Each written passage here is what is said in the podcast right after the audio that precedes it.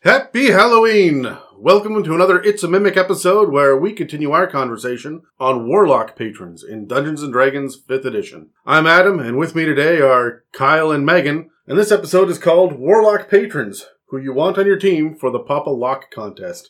I was very proud of that one. In previous years, we've covered great old ones, archdevils, and demon lords. In this spooky episode of the It's a Mimic podcast, this panel of dungeon masters is going to look at three kinds of warlock patrons that most people tend to overlook the celestial, the undead, and the fathomless. But unlike great old ones and fiends, these patrons tend not to be demigods, but rather creatures of immense power. Okay, before we get started, I gotta ask: Would you guys rather be an angel or a vampire, or like a I don't know, like like a creature from the Black Lagoon or something, or like Let's roll. yeah, Oh, right away. 11. That's loud. Eight. Five. Um, I mean, the answer's a vampire, right? One hundred percent. Like, I don't want to be. I don't. I don't. I don't need gills, No, and I am not going to be an angel. but breathing underwater does sound pretty dope.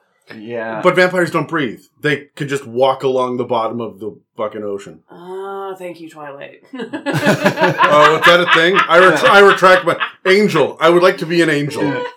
they sparkle like angels, though, in Twilight. And I walk into you and be like, "Halo." Halo. I go for creature from the Black Lagoon. Personally, I think there's too many rules to go along with vampires and angels. So, you know, you can just kind of do your own thing. Also, sun. I like the sun. you like the sun? Yeah. Oh. You know, in small doses. I'd be the creature from the Blue Lagoon. Oh, Am I the only person that saw that movie? I think so. Yeah. Okay. yeah. All right. Well, Right over my I I am Brooke Shields is the point. Okay. Yep. Someone out there understood what you Yeah, said. Two other people got that joke. Fuck. All right, so there are a couple of problems with uh, with picking a patron whose CR could be surpassed by a player character. Mhm. At some point, the premise of Warlock starts to fall apart a little bit because you're siphoning a fraction of their power to gain, you know, essentially boons and gifts from them. So, just opening it up to the floor for a quick moment before we move into the actual patrons here. How do you guys go about the idea of um of handling this when you're a dungeon master? When your player is suddenly CR 17 and is now surpassing the the vampire lord, right? How, how do we how do we handle that? I mean, I would rank the patron up with the player, right? Because, well, they are in the book supposed to have a certain CR. You know, the the patron's getting the player to do all these tasks for it, right? So it could be getting access to uh, more magical artifacts, more knowledge, especially if you're doing like a lich or something like that. Mm-hmm. So, I mean, I would keep making it stronger. I don't think you have to. I feel like I feel like if you're they're a patron, m- most of the time they're very elusive. You don't really see them. They don't really exist. They're just kind of like an entity that gives you abilities and powers and things like that. Like you don't really have to allude to the fact that they're stronger than you are. They're where they are in their life because of like great reasons and great cosmic power. So like I don't know. I just feel like you don't really have to know that you're stronger than your patron. I Yeah. feel I feel though that a lot of your players will inherently know from a meta perspective. Yeah, yeah. But like don't metagame. Oh, Okay, was it just Yeah. that easy? just that fucking easy, guys. Jesus. All right. Well, that's all for the tips for Dungeon Masters. yeah.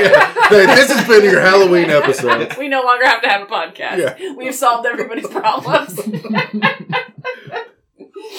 Um, if this bothers you, turn off your brain. yeah. Ugh, it's mush. Um, yeah, honestly, uh, I think the idea of leveling up the patron is probably the right answer. Yeah. Um, I also like the idea of um, leveling it up slowly so that your player character will eventually hit level 20 when this thing hits CR 20 Mhm. right? The other side of it too is that sure they're siphoning off a little bit, and I'm level 17 now, and the, and the monster is CR 16. What does that mean? Well, that means that a monster fights four to five people in the party that are level 16, Mhm. which means that each one of those people, each one of the party members, is 20 to 25 percent as powerful as the monster. Okay. So even then, I think it's it's perfectly fine. Like a mummy lord or a fucking leviathan or whatever is going to overshadow, even if they hit that level, right? Mhm. Mm-hmm. So just from the sheer amount of power. fair enough. So, uh, just really quickly to jump into the idea of warlocks, let's talk about the pacts again. There are four now because we got a special one from uh, Tasha's. Uh, the ones in the player's handbook are Pact of the Blade, which gives you a special shadowy blade thing. You can pull your weapon out of the ether and attack people with it. Um, Pact of the Chain, I'm really going super casual with these because we've got a lot to cover. Yeah. Mm-hmm. Uh, Pact of the Chain gets you a familiar. You essentially get the find familiar spell, and your familiar is um, better than the average familiar Yeah. because you get fiends and fae and shit. So Mhm. Cute things. yeah, uh, Pact of the Talisman gives you an uh, amulet, which uh, lets you add a D4 to a failed ability check roll, and that's pretty much it. You can use that a number of times equal to your proficiency bonus, and that's one that most people don't think about. hmm Mhm. Um, that's moderately helpful, I guess. Yeah, and you can give it to other people too. Can you? Yeah, Yeah. Um, no, uh, Can you not? I thought you could. yeah, you can give it to them to wear, and they can use. The oh, ability. y- yeah, yeah, you can give the talisman. Yeah. Out, yeah. Yeah. Um, whoever's wearing the talisman gets it, right? Um, and then there's back to the tome, uh, which gives you three cantrips. Woo. So that's okay. Yeah. That's that's all right. Um, so other than that, uh, we're not going to jump into the bits and pieces, the ins and outs of uh, how warlocks work, because all of that shit is covered in, in our other episodes. So you guys can go listen to that. What we're going to get into right now, though, is um, we've each prepped four theoretical patrons Yeah. out of the Monster Manual or other works that are similar to it. hmm Um, and we're going to roll dice and we're going to go through kind of a breakdown of is this a good patron? Why it's a good patron? Does it not mix what we would do? Our inspirations. If a player came to the table and said, "Hey, my fathomless is like patron is going to be a mermaid." Just a random mermaid. Yeah. Uh, Yeah.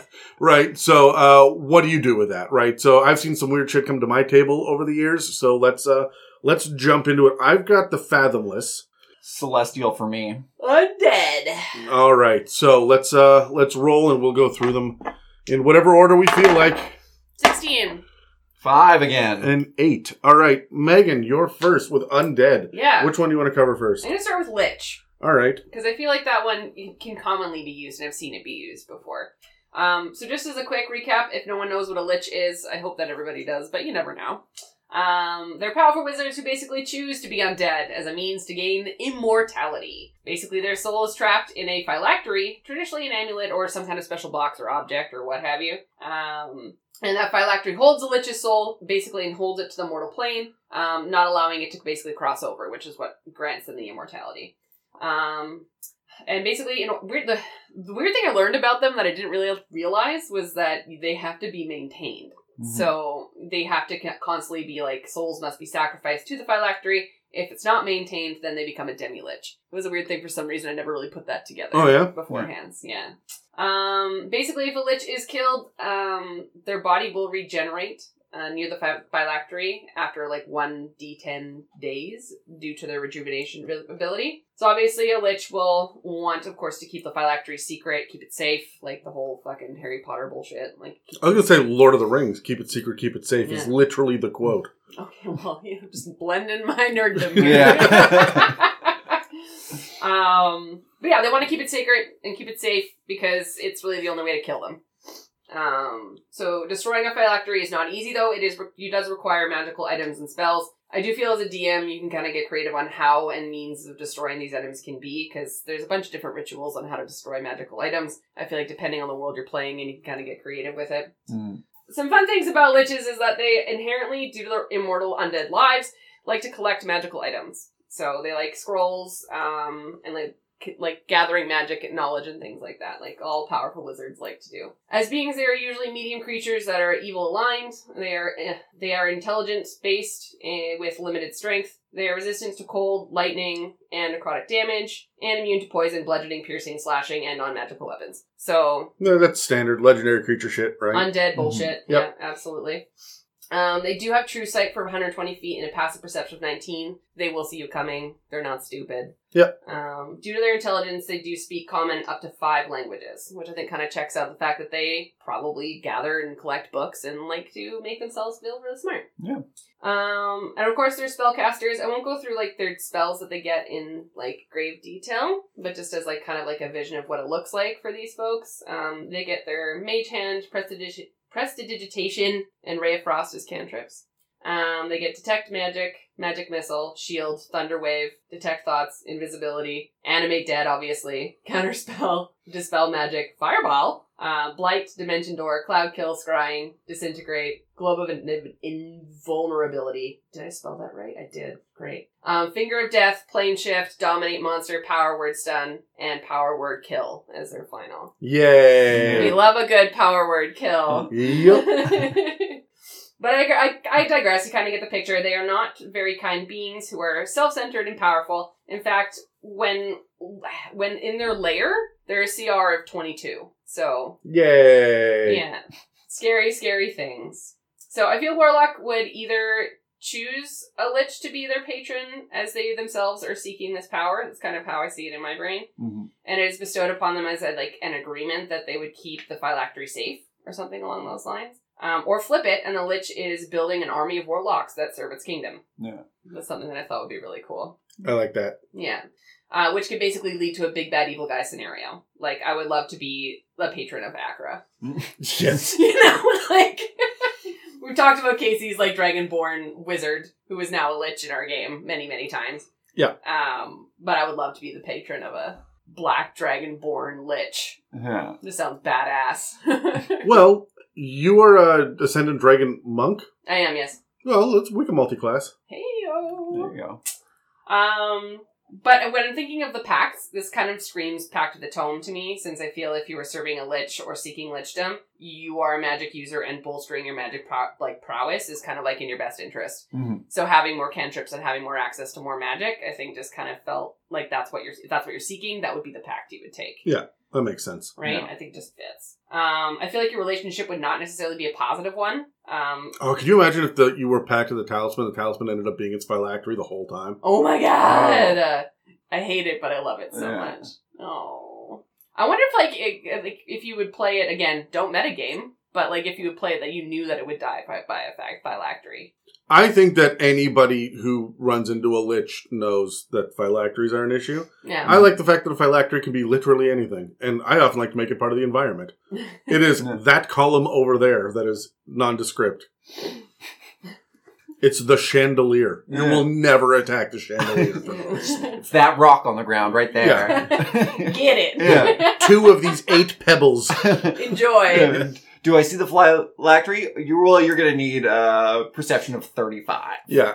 Investigate to find the, the very small emblem yeah. Yeah. carved on the bottom of it. It's very true. But no, I, th- I think liches would make a great patron. Mhm. I think that they're just all powerful beings. They're self centered. They would be happy to bestow knowledge on other people to do their own bidding um, or keep their phylacteries safe. Or just there's a lot of things that you can utilize with a lich as a patron. Yeah. They are kind of warlocks themselves already because Yeah. they had to sell their soul basically to Orcus or other evil deities to get the secrets to become a lich in the first Yeah. place. How high does the hierarchy go? Yeah. who's boss is who's boss is who's boss? Yeah. Which would be fun to find out. Like if you're a patron of like, let's say Akra, and then Yeah. you find out that she actually like answers to somebody because her Yeah. lichdom came from someone. Yeah. Yeah. Right? She answers to a Sararak, who answers to Vecna, who answers to. Yeah. Yeah, right. Like, it goes all the way up the chain. Yeah, the CEO over here in the Yeah, corner. yeah, just like- middle management glitch. I'm just here to make sure you're wearing your uniform. what do you guys think? Uh, I, I love them. I think that they are great. I am excited to get to play with the Lich in this new campaign. Yeah?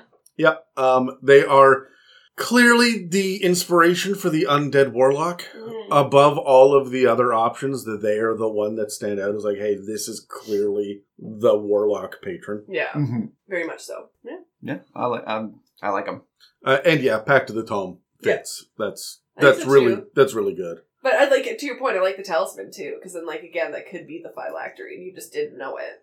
Uh, I got a question. If you were to do Pact of the Chain, Mm-hmm. So you're getting a familiar, Yeah. and, and it's not going to be a fiend or a pseudo dragon or a sprite because it doesn't make sense. Mhm. What do you do for a liches? Like A rat. like like a like a little skeletal rat, Little like a skeletal- zombie rat. Yeah, like it's not, like, it would have to be an undead thing. Well, all of the other ones have intelligence and can speak Yeah. and have like they're they're beefed up. They're not just animals. They're like beefy little. Like, would you just give a zombie? I would give a skeleton cat. Uh, homunculus probably would work better. Yeah, because it's Oh. wizardy. Yeah, That's true. and it's kind of brainless, and they just do whatever you tell them to. Yeah, I for also for some reason I just see like a skeleton parrot as well. Oh. Yeah. that, that's really Pirates of the Caribbean, and I'm all over. The little skeleton monkey. Yeah. Oh yeah, that'd be good too. I like the fact that it's gonna be a skeleton parrot though, so it can't fly. Just It tries, but it just makes clackety noises as the Yeah. arms clack. oh, Drops to the ground, then just shatters into bones. just clicks after you. Yeah. All right, um, I was next, so let me jump into uh, the Kraken. Mm. uh, who is clearly the one that the Fathomless is based on, um, and I will get into why here in a minute. For those of you that don't know what a kraken is, I'm shocked. They are gargantuan. I, I am shocked. Are you okay? um, they're gargantuan aquatic titans, and titans. There are only like three or four creatures that get the Titan tag in fifth edition. It's a holdover from previous ones, Yeah. but it essentially means that they were made by the gods. And in fact, krakens were the warriors of the gods, and they're designed to fight against mortals and mortal civilizations. Mm. and the mortals won. Um, and so the krakens uh, broke free and are terrorizing the world now. Mm. They are uh, giant squid things, but the art makes them radically different in every single picture. Yeah. Hmm. Mm-hmm. There's no consistency to what a kraken looks like, besides the fact it's got a giant gaping maw of teeth. It has very intelligent looking eyes, and it is absolutely massive with a shit ton of tentacles. Mhm. Don't go counting the tentacles of a squid. It is not a colossal squid. It is a kraken. I like the one from Clash of the Titans. That's fun, but I like the one that we have as a mini, and like so much more. Yeah. It's got little fish fins on it. Like it's it's ridiculous. How cute. Yeah. So they've got huge strength and constitution. They're hyper intelligent, um, which always surprises everybody. The Krakens are super intelligent. They are schemers. They understand abyssal, celestial, and infernal, as well as primordial, but not common, which is a load of fun for me. Uh, they have massive amounts of charisma and wisdom. They can control the weather. It's immune to lightning damage, and it can make creatures in its lair vulnerable to lightning damage. And it has the ability to. Uh, it has an ability called Lightning Storm. So this is a creature of the storm, and therefore is fairly chaotic, which makes sense because it is chaotic evil. But I think we really gotta lean into that yeah. aspect of it. Mhm. Um, it is immune to the frightened condition, which makes me wonder: Can it feel fear? Is this a weakness? Nope. It's a, it is a creation of the gods, and it has been around since the beginning, like the dawn of mortality. Yeah, it's not meant to be fearful of anything though, because it was a warrior for the gods, right? Right. So I don't think it can be frightened. Like No. I don't think anything frightens this. It's not going to. It's not going to. I wonder if it's going to be so intense that it cannot conceive of its own death. Yeah. I, I don't know because it's hyper intelligent, so I think it would be able to recognize, oh, I'm not going to win this fight, I'm going to leave. But it's more of a logic decision than fear based. Yeah, I, I just think that it's um there's a hubris to these guys as well. Yeah. Yeah. But I agree, like, I feel like their survival would kick in, and that's what would make them leave if they, like, it's, but they wouldn't be afraid of it. It would just be like, I need to live to fight another day kind of thing. Yeah. Um, also, they're immune to being paralyzed, and it has freedom of movement, uh, and it does double damage to structures, which leads me to ask can it be captured? In the lore, once the wars between gods and men ended, the Krakens broke free of their shackles and vowed never to be bound by anyone again and it has a lot of mechanics that support that idea. Yeah. Um, this leads me to believe that the Fathomless Warlock was uh, with the Kraken uh, patron is going to lean into lightning spells, uh, be as chaotic as the seas, and try to impose her sheer force of will upon situations Yeah. and not want to get locked down. Krakens are schemers and they think big. They're deceptive and devious, but they are always willing to reward their followers by granting calm seas and stable weather. Being a patron is built right into their lore, and I think, but I may be wrong, this is the only one with actual hard baked in minions in the lore. Yeah. Um, like vampires have vampire spawn, but it doesn't quite count. No. But of all the ones we're talking about today, this is the one that has legitimate cultists following it around. At CR23, they know that they can overpower even the most ambitious and powerful mortals, and a Kraken has true sight and telepathy of 120 feet, so there's a precedence for magical communication and mental powers. And I was thinking about this. If you have telepathy out to 120 feet, and you're also a warlock patron, so you can grant powers to the creatures that are far beyond 120 feet, is like visiting people through their dreams and stuff, just like a, a more convoluted and a weaker version of telepathy. Hey man, dreams are powerful. Right, but like if I can if I can actually put words and images in your head at 120 feet, and then I have to do it only while you're asleep and relaxed from a distance, and it's largely metaphorical, and Mhm. so it's it's obscured by the cloudiness of the mind and whatnot. Is it a you know how like a radio signal gets weaker and kind of gets gets static and shit the further out you go? Yeah. Mhm. Is that what what dreams and warlock patron communication is?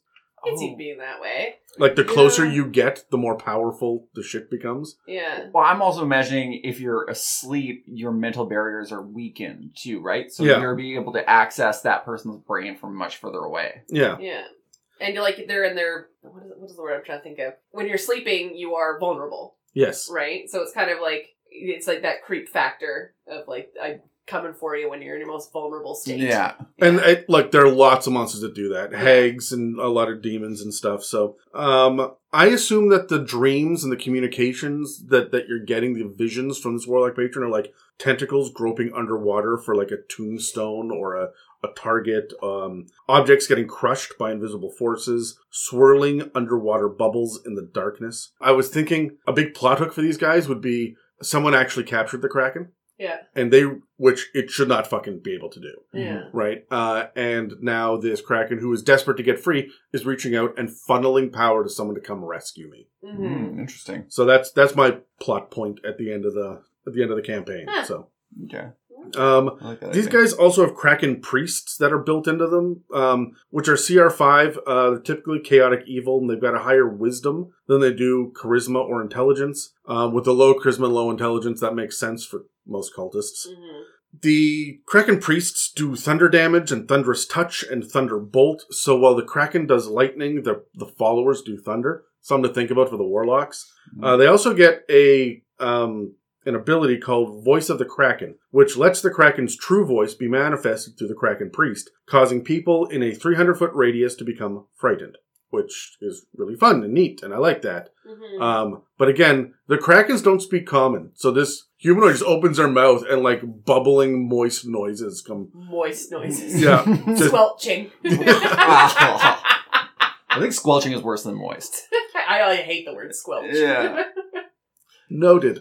Um, Mm-hmm. the uh, Kraken priest also has a handful of spells, including command, create or destroy water, control water, darkness, water breathing, water walk, Everd's black tentacles. They used to have call lightning and volos, but that's been removed now in Monsters of the Multiverse. hmm For the most part, this seems to be the obvious inspiration for the Fathomless Patron, um, based on the theme and and the patron um, spell list, which is Creator Destroy Water, Thunder Wave, Gust of Wind, Silence, Lightning Bolt, Sleet Storm, Control Water, Control Water, not Control Walther, um, Summon Elemental, Bigby's Hand, and Cone of Cold. Um, Bigby's Hand, however, appears like a tentacle for these guys, so I like that. Uh, when a warlock gets powerful enough to be able to challenge the Kraken, I think the Kraken would send out its cultists and minions to take out the warlock. hmm I think the more powerful you become, your patron is starting to sabotage you. Mhm. When you hit tier four, you now have to fight a bunch of fucking minions that are out to sabotage, right? Yeah.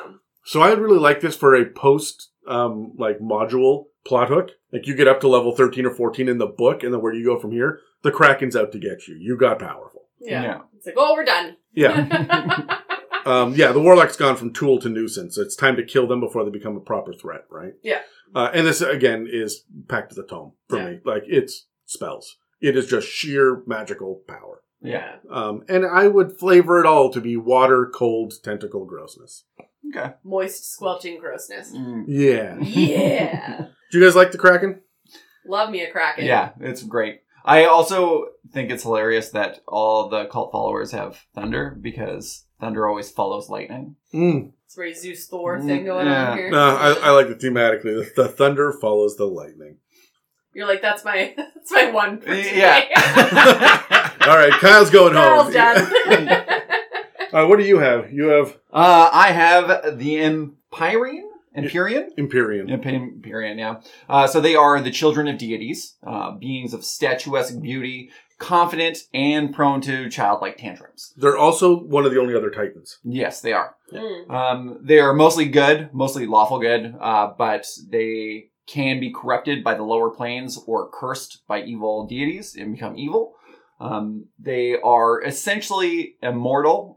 If they do die on the material plane, they go back to their home plane, and then their parents, whatever deity birthed them, can choose to give them life again. Um, but rarely they don't get reborn. I'm guessing if they fall or something like that. Um, Their emotions can shape the natural world around them. Uh, so if they're in a bad mood, plants will die behind them. The sky will cry salty tears, and animals will die. And then if they're feeling good, you know, bright sunshine follows them wherever they go.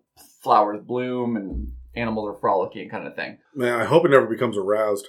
Yeah. Ugh. it's gonna be that kind of episode, huh? Talk about someone's flower. so they also carry a giant maul around, which makes me think of Bam Bam from the Flintstones. yeah. You know, like incredibly strong, prone to outbursts, and carries a hammer. Uh, Wah! so their spells, I don't think they really line up. Honestly, none of the Celestials that I got today spells list actually like lines up with what you get, because most of the Celestial Warlocks spells are uh, healing and radiant damage. But this guy has, you know, greater restoration, which is a healing spell, but then pass without a trace, water breathing, water walk. These guys are really environmental. Yeah. right? Yeah. Uh, they do have firestorm, which I guess would be the closest, but Would you think that a lot of that healing and radiant damage would be its will? Like, it's very childlike, right? Yeah. It's not that it's stupid, it's just very emotional. Yeah. So it would be like, oh, you got hurt. No, feel better. yeah. And then it just, and then you do. Like, here's your magic. Like, here's your healing, right? Yeah. Yeah. Oh, no, I don't like him. Hurt him more. Yeah. Pff, Radiance, right? Like, I, I think that's how I'd flavor it to Mm-hmm. Mhm. just be more on a whim and reactionary. Yeah. Well, they do carry angelic weapons, which means every time they hit something, they deal radiant damage with that on top of it. Yeah. Um, so I guess they're just giving your warlock the chance to do that. Sure. Um, so they can fly, swim, and walk up to 50 feet. Um, they got strong spellcasting uh, with saving throw of DC 23, a plus 15 to hit.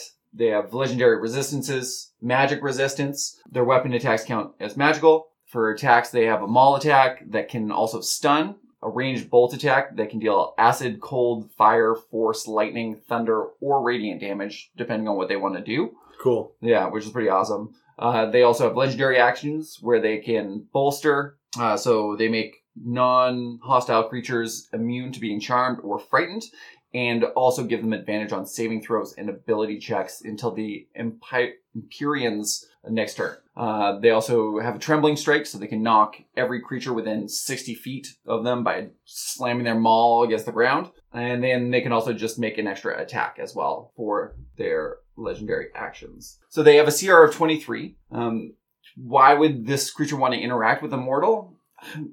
On a whim? I- Yeah. it's Right. For fun. It would be like, you're like, oh, you're going to follow me. How exciting. Uh, How good for me.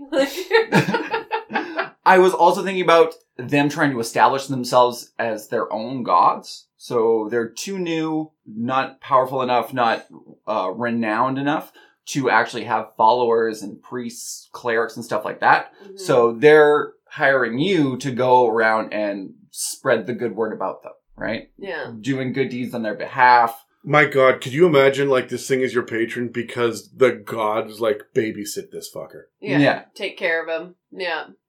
Okay. Oh, that's so cute, though. How frustrating would that be, though? That you're just like you're an all-powerful warlock that you're getting your magical powers from something you're babysitting. I, Yeah. oh, I like the other side of it too, where like you run across it at level one and it just thinks you're pretty. yeah. It have some power. And then he fucks off somewhere else and you just keep getting more and more powerful. Like, stop it. Stop it. That's Stop enough it. slices. Yeah. when? When? I say when. I also imagine these guys being like super bored and competitive with each other. yeah. So they go around collecting warlocks trying to outdo other Empyreans. Yeah. Just, just I, I have a I have a bigger posse than you do. Yeah. Posse. Fuck Megan.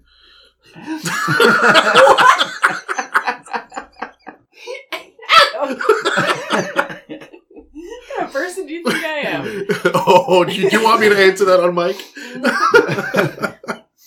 I will fight you. You'll win too. Not right now. I won't. No. Uh, in terms of how they would influence them, I don't think Celestials have a whole lot of subtlety to them. No. right? Like you're going to find yourself transported to the upper planes and you're walking along the clouds and then there's just like a booming voice just yelling at you what to do. Mhm. And that's like, okay, go do it and then leave. Right? Yeah. Just fuck off back. Just fuck off. Thou shalt fuck off. in terms of what they would want out of this, I think this is going to be the same for all of the celestial patrons, right? A lot of times it's going to depend on, you know, are they in good standing with whoever their deity is, right? Are they trying to claw their way back up from being fallen, so they're giving you power to try to get back in the good graces of somebody else? Bolster themselves. Yeah. Yeah, exactly. Um, and then just along the lines of protecting the innocent, killing fiends, and punishing their enemies, kind of thing. Yeah. It's, I, I really like these guys. I like the idea that they can be fallen, mhm. right? Because they're they're emotional, right? So they're going to fuck up. Yeah. And so the idea that they fall and then you are the warlock, but I would I would double down on that and be a fallen ASMR. Okay. Right. So you have been chosen because you're an ASMR. Um, like they have they have chosen you specifically because you're moderately angelic as well. But the reason you're fallen is not anything you did, because you're getting power from this guy. Yeah. So their redemption arc is also your redemption arc. Interesting. Mm-hmm. Mm. So, I mean, Empyreans can father ASMRs as well. Oh my god. They're just So- gonna birth their own army. Yeah. I'm sorry, how big are these guys? Uh, they're huge. No, large. Huge. They're huge. Yeah. ASMRs are half human. And then half celestial. And so apparently these. Ouch. Yeah, That's, that's a big baby. Just ouch. Yeah, I think uh, Empyreans and Solars can make ASMRs and Planetars. Jesus. That's- Interesting. That's the wow. Blue Adam's brain. Do you like them? Yeah, they're they're pretty neat. I like how they're not locked into just being like straight good like the rest of the Celestials. The, the Yeah. others feel almost lawful stupid. Right? Yeah. Like, I, I think honestly, this is probably one of the most likely to actually have Warlocks mhm. because Solars and Planetars mm, don't really make sense for them. Wouldn't really have an interest in mortal bullshit. Yeah, Do you uh, what uh, what pact would you give this guy? Blade. Blade. Yeah. Pact of the blade. Yeah. All right. Later, yeah, that That makes sense. makes sense. Sure. He carries around a giant maul and uses. Yeah. that and for everything. pact of the blade doesn't have to be a sword. It can Yeah. be it- like you can pull your great maul out, Mhm. Yeah. wave it around. Okay, Adam. What? Settle it down. What? All right, I'm going to talk about the Nightwalker. Okay. Yeah. Mm-hmm. So you're gonna talk about yourself? Oh. okay, shots fired. Cut. We were becoming friends, and I'm I'm revoking that. hey, you can fire him back. Ah. Anyway, so I love a good Nightwalker.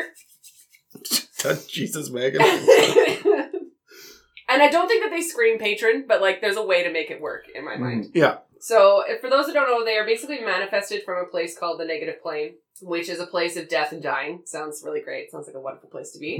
and even though all things uh, living go there go there to die, some folks survive crossing over, but then are then replaced by a nightwalker in the mortal realm. Oh, cool. Yeah. So you basically cross over into like if you I don't know why you would want to. That's something that I was trying to figure out why you would want to cross over and survive. Mm-hmm. The negative plane is not a it's not it's not a real place. No. It's just swirling energy of anti life, Yeah. right? That's where I uh, that's where my lich's phylactery is going to go, Yeah. right? Like I'm the lich will will banish it to the negative plane so that no one's going to go get to it, right? Yeah. Like it's you a die before you get there. yeah, or open up a, a pocket dimension off of the negative plane or something, right? Like there are plot reasons Yeah. to go, but Doesn't the phylactery need to stay on the mortal plane because it is anchoring the lich to the mortal plane? So if you send it to the negative energy plane, wouldn't it? the rules for phylacteries have changed from from edition to edition and Okay. are never clearly stated. You do whatever you want. Yeah, it's so here's a plot hook, figure it out. So that's that's what fifth edition gives us. Okay. We love that for us. But yeah, so if you were to survive crossing over, you are then replaced by a Nightwalker in the mortal realm. And the only way to come back is to lure the Nightwalker back to the negative plane. So if you kill a Nightwalker, that traps a person over there. 100%. Cool, So if, an, if the Nightwalker dies, then whoever crossed over is there forever. Can never come back. cool. So, Nightwalkers have no reason to make friends with living things, as it is born to sap the life force out of everything that it comes across. So, I can't imagine that, like, the Nightwalker itself would be your patron. I would almost Mm-hmm. say Mhm. that the person that crossed over would be your patron, and they have now tasked you with luring the Nightwalker back. That's a cool plot Oh hook. yeah, I like I was that. gonna be like you're you're siphoning energy off of it against its will, but I like yours better. Yeah. Mm. But um, just describe what they are. They're huge, undead, chaotic, evil, frightening things that are a CR of 20. They are not small, they're huge, scary, scary monster They're, looking things. they're looking the Empyrean in the eye. Yeah, very, very scary. Um, but not only do they walk the earth, but they also have a fly speed. Like, what the actual fuck? Yay! Yay! Um, I honestly, I feel like that just because they're like ethereal. Like, they just kind of Yeah. like float around in my mind. They don't necessarily Yeah. walk on the ground. They're I kind like of, the idea of their toes just dragging, gliding. yeah, across the ground, killing everything. At the, all the grass turns brown. Yeah. Well, their body is basically made out of smoke that's just been condensed, so it's like wispy blackness flowing you- off them wherever they're going. Yeah, if you look up the art for these, they're fucking frightening. Yeah. and I Yeah. love that about them. Um, but the other scary thing is that they're resistant of their resistances and their immunities. So they're resistant to acid, cold, fire, lightning, thunder, bludgeoning, piercing, and slashing from non-magical items. Um, and then they are immune to necrotic and being poisoned. They are also immune to being exhausted, frightened, grappled, paralyzed, petrified, poisoned, prone, um, or being restrained. So good luck luring this thing away, right? Like Right. You, you've got to, you've really got to give it something it wants. Yeah, Just a bag of kitty treats. shake up, shake that catnip. Wow, what would the thing be? You'd have to work it in. Like this is the most, this is the thing that's most full of life, yeah. right? Yeah. Because you, you would lure it with life because it would want it. just a bag full of hollyfants. so, but the difficult part about that to get close to it is that it has what's called an annihilating aura, which is anyone starting within 30 feet of a Nightwalker must succeed on a DC 21 con save or take 4d6 necrotic damage, and then the Nightwalker has advantage on attack rolls against you. I love auras. This is a Yeah. CR20 creature. Like It thi- is, this, yeah. is, this is what it's for. And because they're considered life eaters, um, if it reduces a character to zero hit points, they are now dead and cannot be revived other than with a wish. You're dead. Good, Yeah. Yeah. good.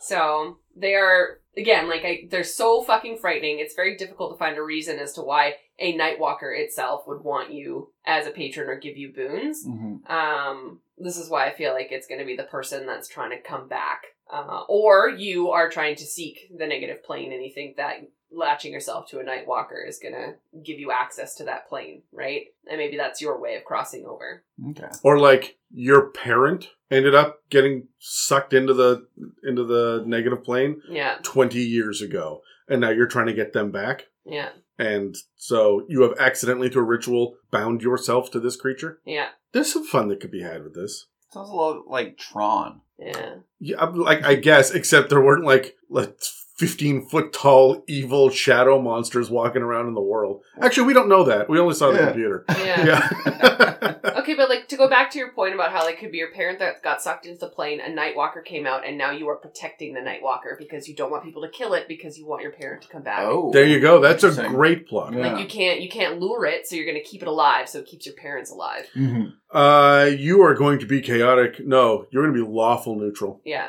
yeah. But What a, Fun. what a sad story that would be. And then oh, what an emotional moment when like your party rocks up and like kills the Nightwalker, Yeah. and then it's like nerd. Mommy! yeah, I like them. Again, it didn't scream patron right away, but when you started really thinking about it, there's a couple of things you can Yeah. throw in there, right? Yeah. Do the spells line up Um, with the with the warlock patron spells? Uh, I mean, most of, most of the undead uh, warlock spells are necrotic damage, yeah, and I can imagine. I can't remember what the other half of them are. But yeah, this thing deals a bunch of necrotic damage. so I feel like this one would fit. Yeah, Yeah. the abilities line up pretty well. Bane, false life, blindness, deafness, phantasmal force, phantom steed, speak with dead, death ward, greater invisibility, anti-life shell, and cloud kill. Yeah, man, there's a lot of death in there. Yeah. I feel like it fits. 100%. But I would do um uh Pact of the Talisman with this one. Yeah. Because I feel like you would want to bolster your abilities and your attacks to either, depending on what direction you're going, because if you're going to try and protect it, you would want to have the extra abilities to keep you sane. Well, this is Or only for, Pact of the for when Plague you even. when you fail ability checks. Yeah. right? So it just this is going to make you more effective. Um, I feel like this is really good to multi-class with rogue Yeah.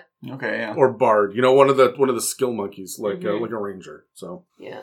um, ooh, like a horizon walker ranger or a gloom stalker ranger with these guys. yeah, I can see it. That's fun. Aggressive. Mm-hmm. Mhm. Uh, my next one is the dragon turtle. There's not a whole lot of fathomless water aquatic creatures in fifth edition that are like big and scary. They're all CR two. We fought Right. a dragon turtle in our campaign, didn't we? Yeah, you guys fought a dragon turtle. Yeah. Um, yeah. You guys fought a juvenile dragon turtle. You didn't fight a full one. 'cause- Almost died. Yes.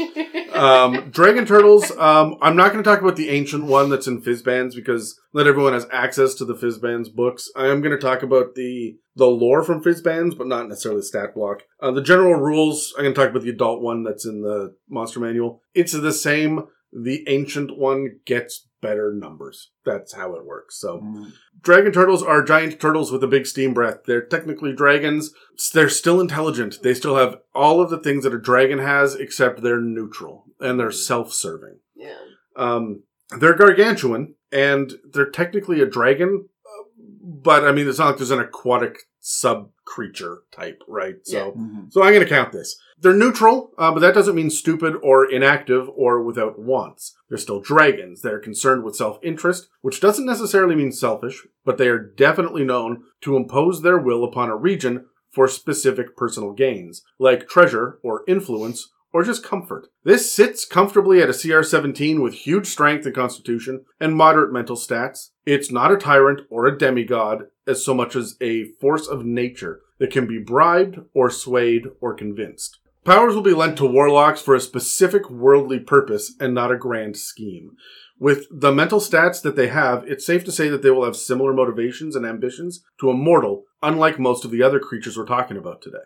They speak Aquan, which is an offshoot of Primordial, so I feel like there's a language barrier, but they could figure out the other Primordials. hmm Um, Draconic and not common. Again, I love that for the Fathomless that they do not understand what's being told to them. Yeah. They're just living their life. yeah. Yeah, all of a sudden, wet squelching noises in the back of their head, and they go, and they go, oh god, what? I am suddenly compelled to go east. Yeah. But god God. damn. What a terrible sound.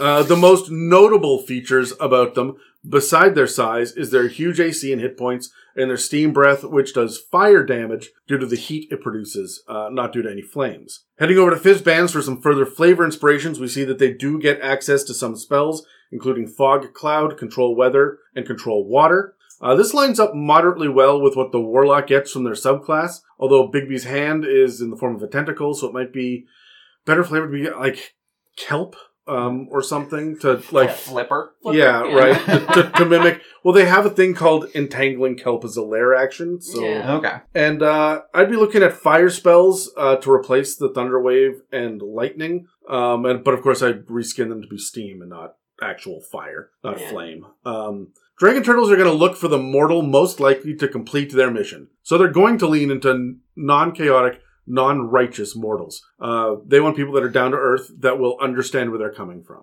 Yeah. Communication won't necessarily be in dreams, but instead through weather and tides and environmental communication. Think omens and portents. Uh, gifts might wash up on the shores for the warlock. If you're walking along the beach, a gift washes ashore from your patron. Easy. Message in bottle. Um, geysers will be places to stop and try to commune with the patron. Offerings will be of gems and riches, not sacrifices or acts of fealty. Mhm. Uh, dragon turtles are more likely to have earthly goals and quests and might even send a mysterious aquatic messenger at night uh, that they have bent to their will, like uh, coastal humanoids, Sahuagin, Kuatoa, or Lokatha. Um, I'd stay away from turtles mostly to keep their interactions feeling mythical and otherworldly, right? Yeah. Getting weird sea creatures and not turtle person. Yeah. Um, when the warlock gets powerful enough to be able to challenge the dragon turtle, uh, I think it would just offer more incentives and better rewards because now it has a partner. Hmm. There's not going to be a competition here. Yeah. Uh, and I'm thinking Pact of the Chain. Okay. A little, little familiar? Yeah, Yeah. just because there's no. Um, eh, how, how do I put this into words? The dragon turtle is more about accomplishing things and having a. In my head, the familiar for a warlock is also working for the patron. Yeah. Oh, for sure. Yeah. right? As opposed to your regular familiar. It's part so- of the package. Yeah. Exactly. Yeah. The pactage. The package. Or that's how the patron communicates with you as a person. Yeah, Right. yeah, it's like could a, con- be. It's like a conduit of Yeah. some kind. Yeah. um, and so I was thinking, like, I would literally just give you a small baby turtle. Um, and it doesn't need to be submerged. It can flip her around, five foot movement speed, and, Ah, and it just hides in its shell. ah, Right, I love but- it so much. But like, it's this cute little thing, but it would still get a moderate, like, like steam breath.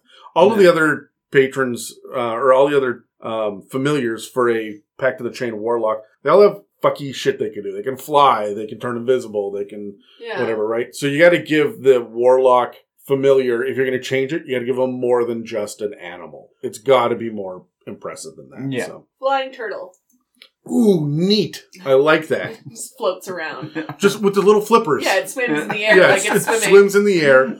Yeah, and it, it snaps. It has, it does one d four bite damage with its little Yeah. beak. she feisty. no, I think that's cute. I like it a lot. Very thematic. Uh, so the next one on my list is Solars. Uh, so Solars are planetars who have been raised through great service um, to act as the right hands of deities and are below only celestial paragons in terms of power for the celestials. Th- We're in like literal angel territory now, right? Yeah. Oh yeah, absolutely. The Empyrean wasn't, but this is. Yeah. Mhm. yeah well, kind Depending on how far Kinda. you I lean. mean, yeah, Empyreans are like they're not gods, but they're children of the gods, so they're kind They're of demigods. Yeah. They're, Like they're, there's a legitimate difference between an angel and a demigod. Like there are a lot of celestials that are straight up not angels, like unicorns and Yeah. and chirons and whatnot. So, so like uh, coatls are another one. Just like there are there are some things out there, and I think the Empyrean is not necessarily an angel so much as a Hercules. yeah. Well, that's what I was thinking, right? With their insane strength. Yeah. Um, But anyway, yeah, onto Solar. Sorry. yeah, derailed. yeah. Uh, so they are the true embodiment. Took me a second to like just start the cogs up again. It's, Uh, it's a steam engine that got derailed. yeah. Shoveling coal. Give me a flying turtle. Uh, so they are the true embodiment of their god's virtues, living and breathing them within every act. They basically only do anything if it's at the direct behest of their deity. Mhm. So I- I don't think that they make very good warlock patrons because they wouldn't they don't really have any sort of individual thought or individual actions. Unless, yeah, I've been commanded to siphon some of my power off to you. Yeah. The only reason I can think of that it would get uh, a warlock is basically it's been told it can't intervene. It's been told it can't intervene in a certain scenario, right? Yeah. So they like their deity and a fiend has made a pact like, you know, we're not going to do anything here. We're just going to let the mortals figure it themselves out. But there's no rule saying, you know, we can't hire someone to do our work for The us. devils are totally getting cultists and shit, and the angels are like, well, What do I get? Yeah. fuck, right? So, and then there's one that has a slight inspiration that, like, walked too close to a muse once. Eh. It was like, we, we could get mortals too. I mean, don't tell dad, but. Yeah. But we can do that, yeah. We have the means. We have the powers. We can do this. Yeah. Or the other one I was thinking of is that basically it failed in a task and it doesn't want their deity to know. So it's kind of like sneaky sneak. Yeah. Don't tell uh, mom. they're outsourcing. They're outsourcing their work so they don't get caught. Oh, the other thing that would be really cool too is if they're using, ah, this is devious. If they're using your party as the decoy. Okay, yeah. All right, here, have some power. Go off, fight this guy. You're destined to lose, but that's okay because my angels are going to come in the back door and fuck it up, right? So, Yeah. so here you go. Here's your here's your little bit it's for the greater good. It's not really a lawful good though, because I mean most of these guys are lawful good. If you're wiping out uh, an army of demons or devils, means justify the end, right? Still good. I don't know. My books. I, I kind of always thought that was neutral. I think that that technically speaking, it is. I think this is that that solo that's a little off the fucking rails, Okay. like just just peeking around the corner of neutral. They maybe shouldn't have gotten that raise. We've all known that manager that shouldn't have been. Yeah. hey man, I've been that manager. Fake it till you make it, my guy. So for stats, they have 50 feet of walking speed, 150 foot fly speed. Uh, they're resistant to non-magical attacks, immune to necrotic and poison damage, and to being charmed, exhausted, frightened, or poisoned. Uh, they have true f- sight and telepathy up to 120 feet, like the kraken. Uh, they have angelical weapons, so they count as magical and deal 68 radiant damage on a hit. Uh, they have a divine awareness, so they cannot be lied to. They can hear it. Uh, they have innate spell casting. They're uh, the spells don't really line up, but I mean the abilities do. I think that's where a lot of the crossover with it is. The radiant damage makes sense, but the Healy stuff not so much. These guys are warriors, right? Yeah. Well, I mean they can also They do uh, have some heals. yeah they have a healing touch kind of thing which will give you healing and then will also take away um, any sort of curse, disease, poison, blindness, or deafness as well. hmm Um, they have magical resistance as well, giving them advantage on saving throws against spells and other magical effects. Uh, they have a multi attack where they can make two greatsword attacks. Um, they also just have a greatsword that can hover around them, so they can just release it, and then as a bonus action, they can send it up to 50 feet. It's like a spiritual weapon. Yeah, exactly. Yeah. Um, and then they also have a slaying longbow, which is insane. This longbow, on top of dealing a bunch of damage, radiant and piercing, uh, if that creature is under 100 hit points, Yeah. it has to pass a DC 15 con save or just die immediately. Uh, so then there's the healing touch, uh, and then they also have legendary actions, so they can teleport up to 120 feet uh, to a point they can see. They also have searing burst, which basically just means they explode with radiant energy. Yeah. Uh, and can Sorry, what does that sound like again? Okay, that's what I thought. He's able to repeat that. That was really well done. Yeah. You spent hours practicing. yeah. So I'm ready for this episode. Uh, so it bursts out in a 10 foot radius um, and then deals a bunch of fire, radiant damage on a failed save, and then half as much damage on a success, Mhm. and then blinding gaze. So if they can look at a teacher, uh, a creature, What? Just gesture. That's a lot of sequins. Just the head tilt. I was like, what's in there? I want to know. Anyways, talk to me more about blinding gaze. now I'm just imagining them like throwing a bunch of glitter on somebody. This- the, What's verb- the sound effect for the, that? the verbal component is fabulous. yeah. Love and hate it.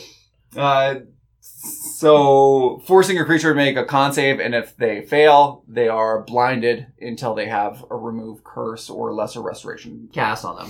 Yeah. Um, Okay, yeah. they have a CR of 21, and I don't think they would really interact with mortals that much. They would try to avoid it as much as humanly possible. The only interactions with mortals are to correct their mistakes. Yeah. Right? Like, I will visit this town full of sin Yeah. and cleanse it.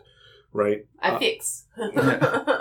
I really like the idea of um, you are a uh, warlock and you are clearly like you've chosen celestial warlock. You've been raised in the church. You're not going cleric to the god. You're going warlock to the to the solar. Mhm. Um, and then what you don't realize is the fact that the church is actually evil and has captured the solar and is siphoning stuff like power to you Oh. and all of your your commands coming down from the church go clean out this go deal with that it's all fine surface level but it's severely fucked up if you go digging Yeah. and there's my there's my campaign long plot line for my celestial warlock Okay. is the solar is like literally being bled yeah. for rituals to give you the power. Oh, creepy. Ew, uh, love it. Love it. What pact? Uh, Blade. Yeah. I, Yeah. Honestly, all of these are Blade, Celestial. It's all about, you know, coming down and showing God's wrath. Yeah. I think that you could make a decent a decent argument for talisman, you know, cuz you're getting essentially a holy symbol, Yeah. right? Like you're channeling the, your blessing from your your patron through this amulet that's hanging around your neck. hmm Mhm. It's true. Is there a Pact of the Chain? Like, do we have a familiar? I mean, it's a holly font, I guess. A cherub.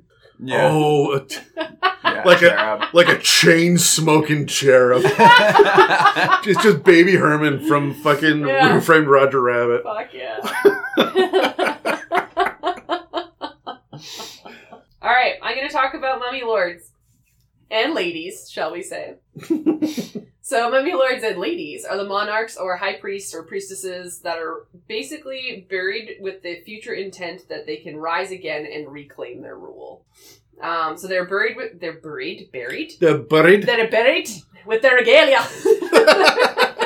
Anyways, they're buried with their regalia, as well as go through a heart transplant, basically process of putting all their organs in like The little jars. Yeah. little jars. Um, think you know the the mummy movie. Like, Yeah. yeah, I often do. yeah. So I mean, Everyone in that movie was ridiculously good looking. one hundred percent. I like I identify like my sexual identification came from that. movie. Every single person I was attracted to. Hey, McConnell! uh, but God bless Brendan Fraser. Yeah. I'm loving his resurgence right now. Oh, me too. I am so Oh, happy I'm about so it. happy for him. Anyway, so um, mummies' body parts are put into copic jar- canopic jars, and then um, they basically are buried like that, and they're thought to come back. So very much like a lich, though, um, if they are killed, they will respawn next to their jars, but within 24 hours. No dice roll for this one. That's just a day later they are respawned Sure. and Mm. poofed back into existence, basically. Um, and then the heart can only be destroyed by fire. Like their heart that is removed is the only thing that can kill them, and it can only be killed by fire. Neat. So it's immune to everything except for lighting that shit up. This is like a diet phylactery. Yep, basically, yeah. So I would almost say it's better. You come back in 24 hours instead of 1d10 days. Yeah, but the phylactery, I mean, there've got to be rituals and shit. You have to you have to sacrifice 40 virgins and then toss a phylactery into a volcano for that Uh-huh. to work instead of just like, hey, look, I have a tinderbox. Let's do this. Yeah. But like I also feel like becoming a mummy lord or a lady would it would both you would have a lot of trust in your followers to begin with. Cause like if you wanted to become a mummy lord, you- they would have to go through the ritual after you have died. Yeah. So Is you're- the female version of a mummy lord a daddy lady? daddy lady. Don't get me started.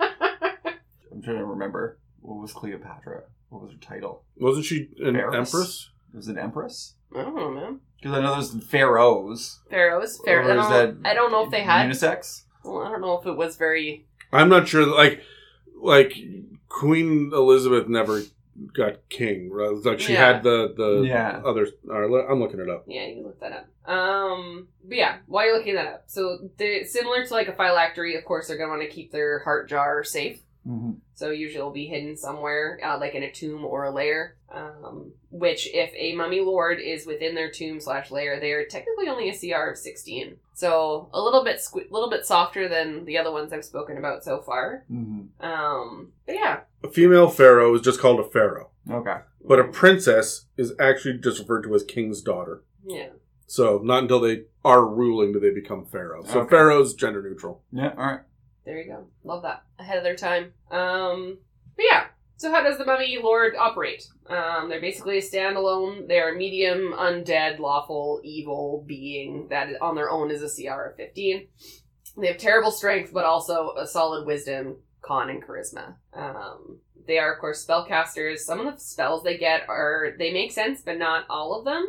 What do you mean? Um, so like their cantrips are Sacred Flame and Thaumaturgy, which I think fits kind of. Yeah. Yeah.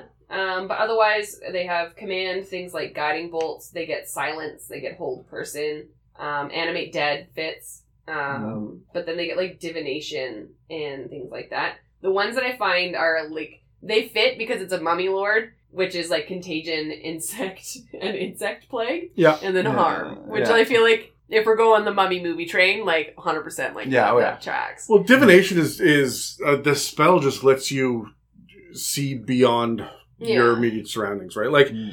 you know how in the mummy there he's almost all knowing. Like he sees the plane over there and he's like, "All right, fuck it, I know who's on that plane. Yeah. I'm gonna fuck with that plane." Now. And the fact that he's not even afraid of the plane, you know what Yeah. I mean? Like you were, Like- you're five hundred million years old, and you see a fucking flying metal object in the sky, and you're like, yeah, fuck that, Mm, I'll eat it. Yeah. um, but yeah, I feel like choosing Mummy Lord as a patron is an interesting one. I feel it would be because they are deeply locked into this history. Like, imagine your player knew of this royalty and their their power and their prowess. They seek them out to like be a part of their patronage and like help them rebuild and reclaim their their rule, Mhm. something like that. Yeah. And then like this mummy is now like also building an army of patrons to help rebuild its Mhm. existence, Okay. right? So and this is what I was kind of speaking to before where they're a lower CR, they're only a CR 16, so you're they you're, they will eventually surpass them 100%. percent Mhm. But because of their like monarchdom, like it's what keeps them in in power, right? Like I don't think that they technically need to continuously raise their power level along with your patrons. I feel like they worship them for the fact that they are great leaders yeah, or were once a great leader. Yeah. So that's how I feel, anyways. But I would choose Pact of the Blade, um, as I can see, like with the Mummy Lord wanting protection and with their ability to like they have the ability to blind um, with dust and stun people with a blasphemous word is the thing that they can do, um, and this gives your follow the ability to kind of step in and be a warrior for them, kind of thing. So that's how I feel. I like the idea that this the power that they're getting from this patron is not from the patron itself, but in the same vein as how the patron got their power. Yeah. like rituals were done to make them a mummy lord. Mhm. Yeah, right? I'm going to follow them because they are my king. I will do similar rituals to gain powers. I can be the best warrior for my king. yeah, hundred percent. No, that's pretty much all there is to them. They're pretty simple. They're not too complicated. Which pact? Um, I say Pact of the Blade, so they can be warriors for them. Yeah. I can see talisman being good for this one too. Yeah, the the onk on the on the necklace. Yeah. Yeah, that's cool. Well, and there's enough spells you could do Pact of the Tome too thematically. There's Oh yeah, Mhm. throw in some extra cantrips in there. Hundred percent. cool. I love Yeah. that. They're very cute. Um, so for the Fathomless, I have spoken about a monstrosity and a dragon, so let's talk about giants. Uh, there is a Storm Giant Quintessent. Uh, this is from the multi- uh, Monsters of the Multiverse uh, and from Volos before that. Um, the Storm Giant Quintessent is a huge giant, um, kind of. It's more complicated than that. Uh, they are storm giants. They are huge. Uh, however, as they near the end of their life, they decide that they are going to become storms, and they do that. Mm-hmm. And they are just a storm most of the time. They can solidify again to become a giant for short periods of time, but in order to to continue to have influence upon the world, they live as living storms Hmm. Mm-hmm. uh, with intelligence. So That's pretty cool. uh, these guys are CR13, but uh, well, Storm Giants are CR13, Quintessence are CR16, um, because they're essentially the epitome of what Storm Giants are all about. I looked it up. Quintessent is not a word, but quintessence is, and it means the most perfect or typical example of a quality or class, which makes sense for Storm Giants. Yeah. At sea, when you are a storm giant and you become a storm, you uh, get to be a squall or a tidal surge, a typhoon, tidal waves, water spouts, and tsunamis. On land, you can be a cyclone or a blizzard or a thunderstorm, a tornado, a sandstorm, even. It doesn't have to be water necessarily, Mm-hmm. yeah. but it definitely would be for the fathomless um, warlock patron. Yeah. Um, these storm giant quintessence can very uh, briefly coalesce into their original forms uh, from time to time, but they prefer to stay in their undying storm essence because they're at the end of their natural life. If they are in giant form, they continue to age and die out. Yeah. If they're a storm, they're essentially immortal. Mhm. Okay. Um, they've got a pretty underwhelming AC, and we don't get their storm statistics, just their giant statistics. Because how do you fight a cloud? Yeah. their AC kind of sucks, uh, but they have huge hit points for their level, um, and they've got immunities to lightning and thunder, which makes sense. All of their attacks, layer actions, and regional effects are based on wind, fog, rain, lightning, and thunder. They don't specifically have access to any spells except their one with the storm legendary action, which lets them essentially cast control weather. But if we look at what the standard storm giant can do, we can figure out other spells that they're at least thematically connected to. Along with control weather, they get feather fall, water breathing, levitate, light, and detect magic. I think all of that is tangentially okay for a fathomless. I'm not sure. I mean, Levitate seems like a weird one. Storms. so like just Yeah. well, Floating. well, you have gust on your on your spell list as a fathomless warlock. Yeah. So th- yeah, there's a certain amount of like flying, like storm, like the X Men storm. Yeah. Right. So I, sure, I get it. Um, I would flavor it so that your cape is billowing and your hair is flying around, and if you're levitating. Okay. Yeah. yeah. Um, so how do you use one as a patron? Well, storm giants are obsessed with one thing only, and that's the return of their god. Omens, prophecies, portents, and mystical signals all give them insights about the return of their all-father, Anum. He has abandoned giant kind, and the storm giants at the apex of the ordning are left as reluctant stewards that would love to give the job back. hmm Uh, this is uh, your plot hook right there. So, a storm giant learns about the steps that has to be taken to usher in Anim's return, but was too old to do anything about it. So, she became a quintessent and has reached out to the last person the other giants would expect, one of the small folk. Yeah. Now, this unassuming herald gets visions of eyes in the clouds, sees a massive face towering over them in puddles, uh, hears voices in the thunder, feels the wind and rain gently guiding her toward her destiny. So she's being pushed towards bringing Annam back. Mm. God. Uh, this spell list uh, for the Fathomless Warlock is pretty solid thematically. I just revert Bigby's hand back to being Bigby's hand, except it's clearly a purple hand of a storm giant. Yeah. Um, when the warlock gets powerful enough to be able to surpass the quintessent in power, I would have a really cool cutscene or set piece encounter where, in the eye of a tropical cyclone, the storm giant manifests, thanks the warlock, and then infuses the warlock with her life essence, merging bodies, and then is gone. Yeah. So you can still power up, you still unlock the power, but you have now passed CR 16 or whatever it is. So, Yeah. Okay. um, Ju- So you absorb the storm giant. I would say I would think that's a really cool. And then you essentially would act as Storm from X Men. Yeah. like it is the power inside you. You might even be able to like share consciousness. Yeah, that's what I was wondering. Yeah. And then I would have something as simple as a uh, a little conch shell or something. Um, I wanted packed to the talisman, and I wanted to be able to listen to the conch shell to hear your patron's voice. All Ooh. right. Yeah, it's like all I'm getting today is ocean. and ocean sounds. it rings too. Yeah, but it's but it's the sound of a seagull. Yeah. Right. It's actually just a pager, to be Yeah. honest with you. Starts flashing Roman numerals or something on it. Yeah, hold on, I've got to do a ritual. Yeah, excuse me, be right back. Um, do you guys like this as a warlock patron? I I do. I love giants in general. Um, storm giants were one of my favorite ones, and Yeah. now I wish we that was on our giants episode because that was a dope plot Yeah. hook. Yeah, I really like them. I think I think this is fun. It's really hard to find fathomless patrons that aren't krakens. Mhm. Yeah, So, um, because again, everything aquatic is low level. So, yeah, it's true. right, it's like trying to find celestials that aren't angels. Yeah. It's all low level or angels, Mhm. except for an Empyrean, right? So, And unicorns. unicorns are low level. Yeah. oh, okay. Murder a unicorn. Yeah. Take its horn and stick it to your forehead. Are we looking for a unicorn horn in our game at some point? You were looking for a unicorn horn, Yeah. and uh, you gave up on that Yeah. and moved along. Other things. I remember reading it in my notes the other day, and I was like, oh, I'm supposed to do I that, was right? supposed to get a unicorn horn.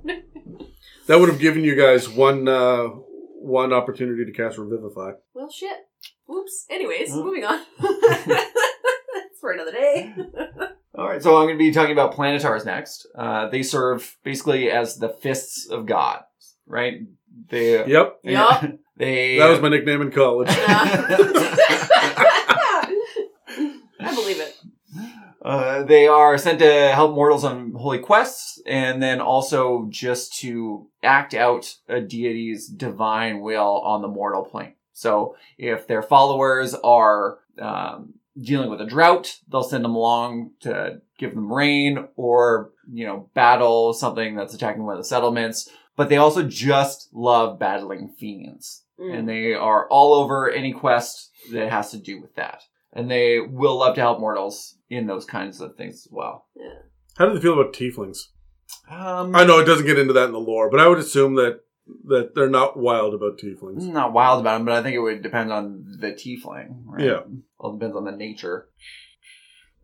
Uh, so they get 40 feet of walking, uh, 120 feet of flying. They're resistant to radiant damage and non magical attacks. Uh, immunity to being charmed, frightened, or exhausted. Yeah. Uh, 120 feet of true sight and telepathy, but they also, like the other celestials, speak all languages. Mhm. Um, they have angelic weapons, so it means they deal 5d8 radiant damage on a hit. Uh, they all have divine awareness like Solaris, so they can always hear a lie. Um, they have innate spellcasting, which is mostly has to do with good and evil and controlling weather and resurrection. So I think these line up probably the best with the class. Yeah. They have a CR of 16, so pretty low. Yeah. Um, but this is a great one for being able to rank up with the players, right? Because Plantars turn into Solars. So if you complete a certain amount of quests, then they can move up in the deity chain as well. Yeah, it's almost like you want to bolster them so that they can get to the next level so you can get more power from them. Yeah. So I just want to point out really quickly. I would say that there are really three forms of communication that they don't speak. As much as it says all Celestials can speak all languages, Mm. they're not going to know thieves can't. Yeah. Um, they're not going to know Druidic. Yeah. Uh, and there is something from previous editions that doesn't exist in fifth edition. I think it's name dropped once in one of the modules. Is dark speech, which is different than we have deep speech for um, the aberrations. Dark speech is the secret evil language of evil gods that even devils and demons won't speak Mm. because they are afraid that it will summon the most evil, darkest creatures in existence. hmm Um, Okay. so I don't think that even angels would know dark speech because this was developed by evil gods to communicate among themselves, Yeah. like free of good. yeah. So- So I would say that I'm not sure that will ever come up in a campaign, but it, it always bothers me when it says all languages. I wish I would just list out which ones they do know. Yeah. Okay. Uh, so why they would help you? I mean, they were sent. Seems like the most obvious one, right? They like to help mortals along with quests, so they were sent, and they're like, okay, well, let me help you out with this. What's going on? Uh, you're battling fiends. Obviously, is going to be a big draw for them. Um, or they just take pity on you because you're so bad at fighting. They're like, Aw. When when you have flirted with a TPK over and over and over again, yeah, they're like, oh, sweetheart. I mean, you're going to need this. Sweet summary. Yeah, you're trying your best. Yeah. I help. Oh man, I forgot about this one reason for Solar, which I thought was kind of funny. So, um, a reason that they would contact you and get you to do things and make you become a warlock is for you to make certain things happen to ensure a prophecy comes true, right? So you're going around getting all this background stuff done that is like leading up to a prophecy Mhm. or they could one of them could come up to you and be like, "Here, here's the sword. Now I need you to give it to a dude named Arthur, but the catch is I need you to lay at the bottom of the lake and pretend you're a forest sprite." the catch here Yeah. is. and you're like, Here- all right. here's a bikini top. Yeah. Off you go. I You're can gonna do this. that. I will do that. Yeah, absolutely. He'll know what it means. Yeah. I love too. You just like give up and stick it in a sword in a stone and Yeah. just walk the fuck away. Ta-da! That's all I was like, yes! we done did it. I love the idea too of he's like, the prophecy will come into fruition when the stars align, and you guys are my stars. Yeah. Aw. Gross. That's way too feel good for me. The solar angel is just like a like a little old lady. She's just a, a mother. Aw, I'm making Yeah. cookies and shit. Yeah. You like a cookie? yeah, the feeling good is just it's too much for me for this whole celestial warlock kind of thing. Warlocks are flavored to be evil. Like that's hard baked right into them. Yeah. They don't have to be, and I think we say that on every warlock episode. Is you don't have to go evil. No. Mm. Um, but you've got to do some mental gymnastics for celestials with yeah, these guys, it's right? so weird because like, why wouldn't you just be a cleric, right? Yeah. it, it makes way more sense for them to have clerics than warlocks. yep. I feel like you have to have plot reasons to do it. Mm. This is my problem with everything celestial in the first place is we have ASMRs, we've got celestial sorcerers, we've got celestial um I don't I think I got that wrong. What's this what's the celestial sorcerer? I Uh, forget- I forget- divine soul. divine soul sorcerer, right? So there are warlocks. There are, um, of course, every kind of cleric could be right. yeah, paladins are pretty much. Oh. Yeah, right. You have so many forces for the like the heavens. Yeah. It is almost like pick your pick your flavor. Mm. And sure, more options are good for people, and you can pick and choose what you want. But Yeah. it kind of makes your cleric not feel special. Yeah, Although I do like the idea of having a cleric and a divine soul sorcerer and a like and you line them all up to all be on one big fucking team and they Mhm. are like we're the forces of good with the same god. yeah, like the Mm. A team they've been assembled from all these different like walks of life. It's the, I, I'm stealing this from the internet, but we would call them the Amen. Yeah. Stop. I hate it. yeah, that's pretty much it for What pack? Blade. I mean, they are They're all blade. Yeah, Yeah, yeah, yeah, To your point, they're all like warriors of. yeah, They're gods or good, whatever, right? coming down to fight fiends and protect the innocent. Yeah, I, these ones seem real simple and to the point, right? Yeah, All right, let's talk about vampires. Yay! Talking about angels, I like how like the, the juxtaposition between you and I is really Yeah. good, yeah, like. Um, so I chose Vampires 2 Vampires Last because I love vampires. I don't know if you know this about my goth self, but absolutely. no, get out of here. it's so strange. I thought that Twilight talk at the beginning of this episode was just, you know, Hey man, Yeah, I was a the one-time target, I deal. was the target audience when that book came out. I'll tell you that right now. Um, but anyways, um, they're in D and D as well as they are in pop culture. Blood sucking immortals who hate the sunlight. Very simple. Uh, they seek what they wanted most in their living life. So if they were lovers, they tend to seek partners. If they um, loved having family, they seek children. Um, to could basically just help them live forever in the, their eternal life of whatever makes them happy. yeah. Um, but that also makes them very selfish and very self centered. And I feel like they need therapy. you are absolutely not wrong. I mean, but most of these guys need therapy, to be honest. Yeah, I think you need a little bit of self awareness to for therapy to actually work, though. we talked a little bit earlier. There's vampire spawn, basically. So Yep. yes, they have they can make vampire spawn. They can turn other people into vampires. Um, basically, once that happens, they become akin to them, unless they drink the blood of the master, and then they actually become a true vampire themselves, and they are no longer under control. Kind of like the Dobby gets a sock kind of thing. Mm. So That's that. Wasn't that in? I've seen that before in other media. I'm trying to remember what it was. I'm trying to remember, like, because I'm trying to think of other like vampire, because everybody's vampire like lorddom is different and Yeah, how they operate, how they change, how they shift. Okay, Buffy's the one I'm most familiar with, where if they just drink your blood, you die. But if, and this, I think this has become popular. If they drink your blood and then you drink theirs, Their blood, you and that's- become a vampire. That's how yeah. you are turned. Yeah. Whereas this is saying no, they just turn you by turning you. Yeah, they choose to. They yeah. choose to Yeah. turn you, and then you are now akin to them, and you are basically a slave to them until you actually get a boon of having the blood of your master, or just taking it yourself. You know what I mean? Um, they also become true vampires after their master dies. So if their master dies, then they their the spawn will become its own true thing. Sure. Mhm. I can imagine like being a vampire and like you're akin to this, then all of a sudden they die, and you're like. I am a true vampire now. This is the middle of the forest somewhere, like. Ah!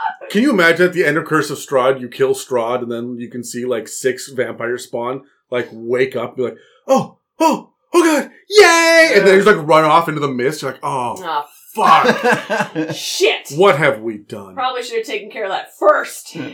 Um, That is the exact opposite of the standard vampire lore, where you kill the master and everything downwind, like you kill the sire and everything that they've done, and like through generations of vampires, yeah, Hmm. all turn to dust immediately, right? yeah. That's standard. Like the um, It's like kill the bloodline kind of thing. yeah, in Yeah. my head, it's the Independence Day. You kill the mothership, and all the other little ones die off, Yeah. right? Like Mhm. that's Like, poof.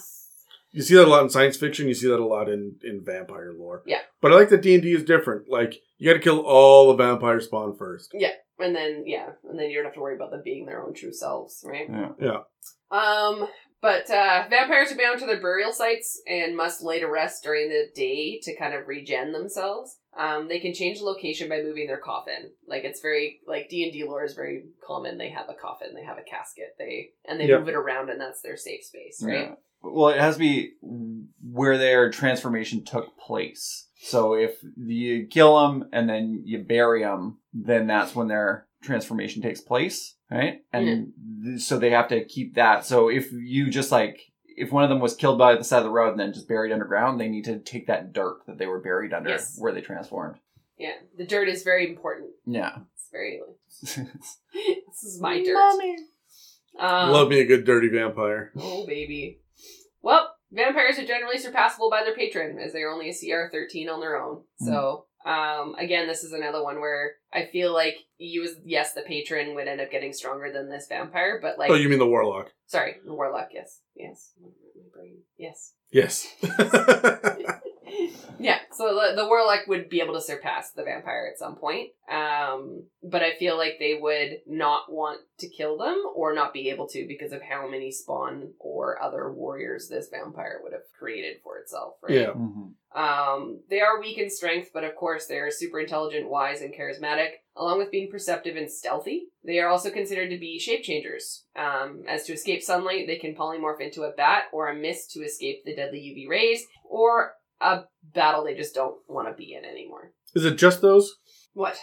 See, I always go Dracula lore too, where they could be a wolf. Oh man, Right, like, I feel like you they- could they flavor can- it however you want. They could be a swarm of, of centipedes if they want. yeah, like- man. yeah. Just become like a yeah Yeah. swarm of bugs. Peace out. I kind of like that visual idea, right? Like there's just a person, and then all of a sudden, just a pile of centipedes that falls apart and spreads out. Yeah. Yeah. But um, I like the idea of the Pact of the Talisman for these folks, as I get the feeling that most vampires have a sense of arrogance to them. Again, they're self centered and they have like a sense of I am the best at everything. So I feel like passing ability checks and doing those things are very important to them. Yeah. So they would want to bolster their patrons. Yeah. Um, but like to be fair, like I, I was trying struggling to figure out why someone would want a vampire as their as like their patron. Like it, it's there's a couple of like again, there's a couple different ways you can go about it, but it's one of those things where I find vampirism to be super annoying. Like you, you don't can't go out in the sun. You're constantly weakened. Like and don't get me wrong, they're strong and they live forever because they'll just regenerate in their coffin or whatever Mm. if they're they die or they just turn into the pink mist and they fly away if they die and like Yeah. they're hard to kill. But like how fucking annoying would it be to die so many fucking times because you come across very strong teams all the time or if you're just by yourself and Well, you have to keep in mind too that these guys are hunters, yeah. and that's built into their lore. Where it's not D and D vampires, Strahd aside, are not romanticized. They are vicious. They're th- they hunt. They're going to pick you off one at a time because even if you are level twenty, this is CR thirteen, which means they're the equivalent of a party, a thirteenth level party yeah. which means they're going to fuck with you and they're dropping your maximum hit points as they, you know, eat you and you can attack them, but they're going to regenerate and like you may not win this even at level 20. Yeah. And that's the thing about them. So they're going to be smart. If I'm going to play a vampire, I'm going to play the the predator that is following the party. Okay. Um, and that's going to make them far more formidable than their their stat block looks. Jeff has got a big fucking opinion about how vampires are completely underleveled mm-hmm. um, are under CR'd uh, because the CR only reflects their stat block and not the lore or strategy that's given to them. the intelligence that they mhm, have and mm-hmm. yeah. how they utilize their abilities. And yeah. that that's the way that I feel about anything that's, you know, about CR 12 and up. If they've Mhm. got intelligence at all and they're that powerful, they know how to fucking use it, right? Yeah. They'll figure it out, right? So, um, I like the idea of these guys being um, packed with the familiar, a warlock, so that you can have a little Guillermo A following around. little, little bat or Yeah. something. No, a little Guillermo. I don't know what a Guillermo is. You don't know what a Guillermo is? No, what's that? Did you not watch uh, What We Do in the Shadows? No, Oh, really? no. Megan. I'm sorry. I haven't watched it either. Jesus, I figured you two were the two to watch it. Mm. no. It is 100% your jam, both Okay. of you. You would Good to fucking know. love it. Good to know. Really? Yeah, sorry. Sorry, fam. But I would just want a little bat or something. Bat buddies. Is it like an imp? Hmm? What is what is this Guillermo? Uh, Guillermo is um, a little fat Hispanic man. Okay. That is that is a vampire's familiar. Yeah. Who is promised at some point, and here's your plot hook I've been promised that I will be turned into a vampire someday. yeah. Okay, well, there you go. Yeah. I get my immortal life. I just have to suffer through this bullshit. yeah, it would be like someone seeking an immortal life. Yeah. And this would be the easiest, fastest way to get it. Yeah. Yeah. I like Pack the Talisman too because I'm thinking uh, Blade. You know where they have the familiars and they're marked. Oh, yeah, yeah, And yeah. They're, they're like tattooed to say that you are a familiar. Oh, so yeah, It's yeah. like that. You're carrying the vampire's mark kind of thing. Oh, what a Uh, callback to that yeah. movie. I want to watch that. I, I, just actually want to watch, just did. I You want to watch Yeah. Blade Trinity just because Ryan Reynolds is in it. Yeah. He carried that fucking movie. Of course he did. Blade One actually held up very well. Very surprised for like a ninety. It was nineteen ninety eight. Yeah. Yeah. That's still pretty fucking good. I'm glad they're going to remake it. We'll see how it goes. I trusted it. Um, okay, so that brings me to my last one, um, which is the Leviathan. Mm-hmm. Leviathans. Uh, so I'm, I'm running the gamut of different creature types. Um, Leviathans are elementals now. Um, these guys are gargantuan and they kind of have a serpentine dragon body to them. Mm-hmm. Um, and they are just water elementals. They're literally forces of nature. Yeah. Um, they tend to hide in uh, large bodies of water uh, and they can come up onto land where they move more slowly but they fuck your shit up. They're essentially a siege monster. Yeah. They are as big as they come. These things will blot out the sun uh, if they get above you. Uh, while their alignment is typically neutral, the themes of the Leviathan are chaos and destruction. This is literally a storm that wants to storm. Mm-hmm. The word apocalyptic is thrown about in its lore a lot. Yeah. They're CR 20 with all the hit points and attacks to back it up. No languages, only emotion. Mm-hmm. Anyone who summons one must be incredibly powerful, nihilistic, and probably suicidal. Mm. These elder elementals don't want to be summoned, so if you do it, you've got to fucking deal with it. Mm. So, Your fault. Yeah. good luck as a warlock of a leviathan. Surprisingly, its attacks and abilities seem to be acid based, um, but I have a theory about this because I don't really have water damage. Uh, much like the dragon turtle's uh, interesting but poorly explained steam attacks, the leviathan's flavor has to be seen through a particular lens. It isn't that the water is bubbling your skin away when it hits you. It's that the sheer force of the friction strips away your most outer layer, flaying and degloving you, leaving only raw meat and friction burns behind. And the closest thing we have in 5th edition for that is acid. Delicious. Okay. The attacks here um, are all water based, so there's no lightning or thunder themes. Even cold is actually a weakness and not a feature because you can freeze parts of it and it hurts it. Mm-hmm. Um, the creature is simple and not even really sentient with an intelligence modifier of negative four. There are only three words that you need to know. And these words, when combined, will terrify the average person. But for the warlock, this is everything they want water, power, destruction. Mm-hmm. In this kind of situation, I don't think that there's much of a relationship between the Warlock and Leviathan, and any communication is done through sheer force of will. A fathomless Warlock who is tapped into a Leviathan's powers is merely leeching that power off of them. There's no deal, there's not really a pact. This isn't symbiotic by any means. This is an arcane parasite who has discovered a way to harness some of the power of a raging storm serpent that's hellbent on destruction. Yeah, I can see that. Mm, So um, I had trouble coming up with what's the uh, what's the role playing that you get out of this, and I think the answer there is rage. Yeah. You are just consistently raging all of the time. Yeah. Pack to the blade for this guy as well. Fight, fight, fight. yeah. Yeah. Yeah. You, you got to let the hatred flow. Always exhibiting some of the Leviathan's powers, uh, either through willpower or emotion or supernatural control over the elements. Mm. Bigby's hand is just dense water. Sleet Storm is now a torrential downpour, moving so quickly that your large raindrops are bludgeoning you, as if a hurricane focused its malevolence at you.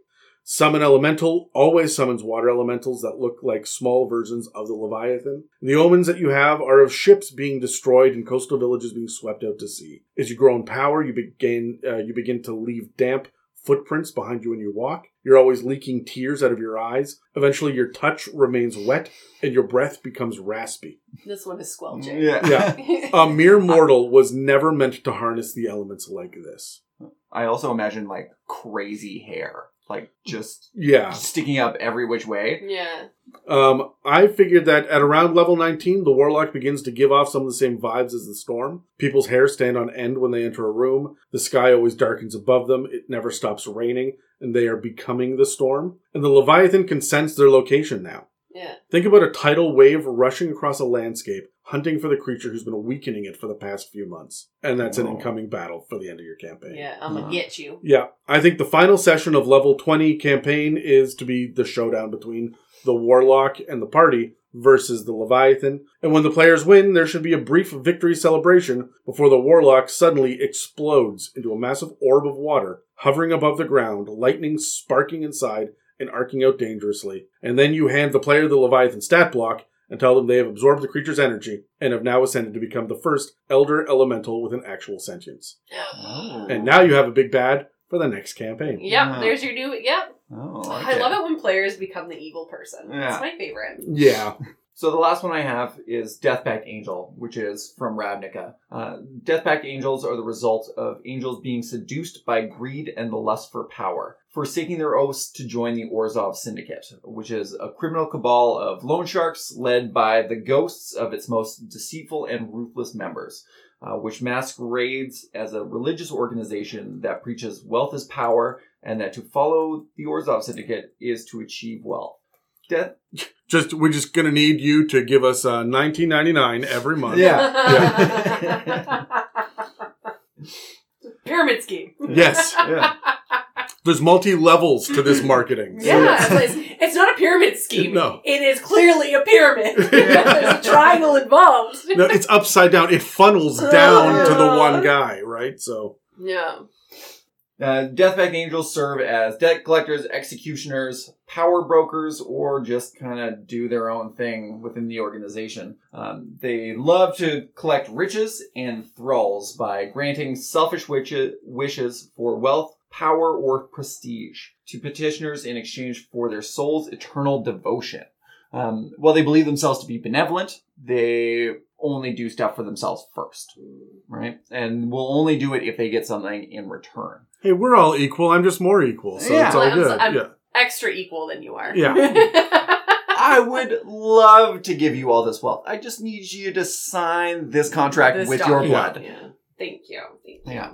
So the spells don't really match up at all for this. Yeah. If you wanted to go Deathpact Angel, you were going to have to reflavor it with necrotic spells and charm spells Yeah. because that's what they really do. The weakness of this is it's not really in the vein of the subclass, which I don't necessarily think is a bad thing because No, you can it, it, you can mix it up, make it a little bit different, Yeah. right? Yeah. throw in an evil kind of mm, zhuzh to it. Um, I feel like every Yeah, time you it's like- cast a spell, you can hear gold clinking. Yeah. Like, Yeah. it's like gold to the, Shit. the coin purse. Yeah. Yeah. Oh, I like uh, it's, uh, the one thing I do like about these guys is it's pretty much tailor made for an eventual showdown between your warlock and this Death Pact Angel because eventually this Death Pact Angel is going to want to come for your soul, right? Like when you're close to death, that's when they're coming for you. So here's money now, and I get to reap your soul later. Is that what this is? Yeah, pretty much. And Okay. it's a your soul owes me eternal devotion once you're dead, right? Like once you no longer have use for all this wealth, then you come to me. Mhm. It's kind of like making a deal with the devil. Yeah. Yeah, this feels almost fiendish, doesn't it? Like, Yeah. Less angelic, more fiendy. Yeah.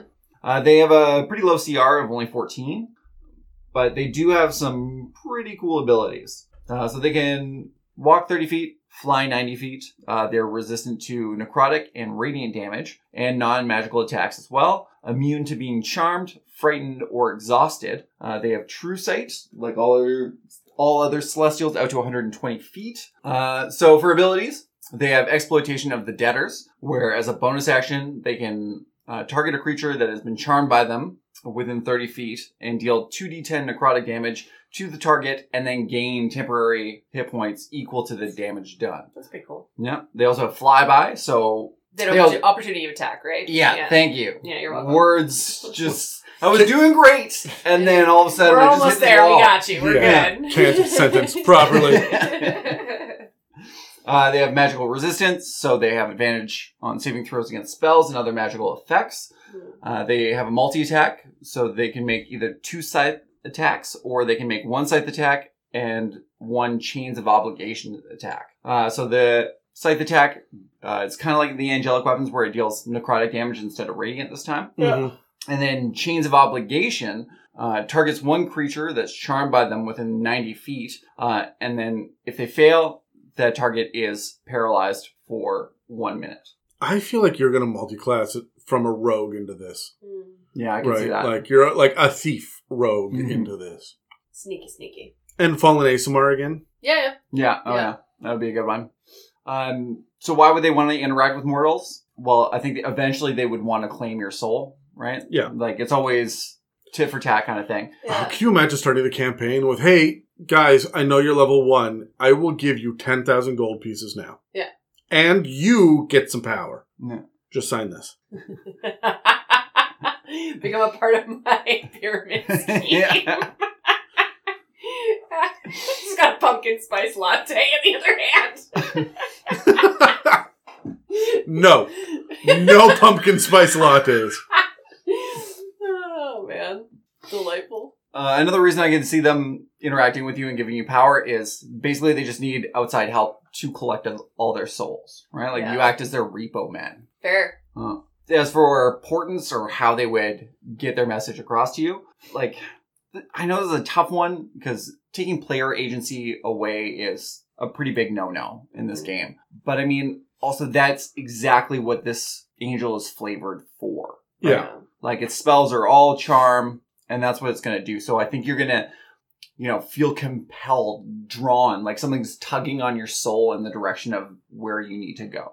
It's like um it's pretty common in like possession movies and whatnot that a hand will just start writing um in like demonic script Yeah. or in Mhm. Latin or something. Okay. and I Mm-hmm. Oh, yeah. picture because it's all contract based, Mhm. right? As you're sitting there taking your your rest or whatever, you're s- you're sleeping, your hand, independent of of you at all, reaches out, grabs a quill, and starts writing. Scribbling. Yeah. Okay, yeah, I like that a lot. Cool. Which pact? Chain, maybe? I was gonna say I would love to have a little familiar for them. Yeah. Yeah. I I would can be like a little ghost. yeah. I can see pact of the blade if you pull out a scythe, Yeah.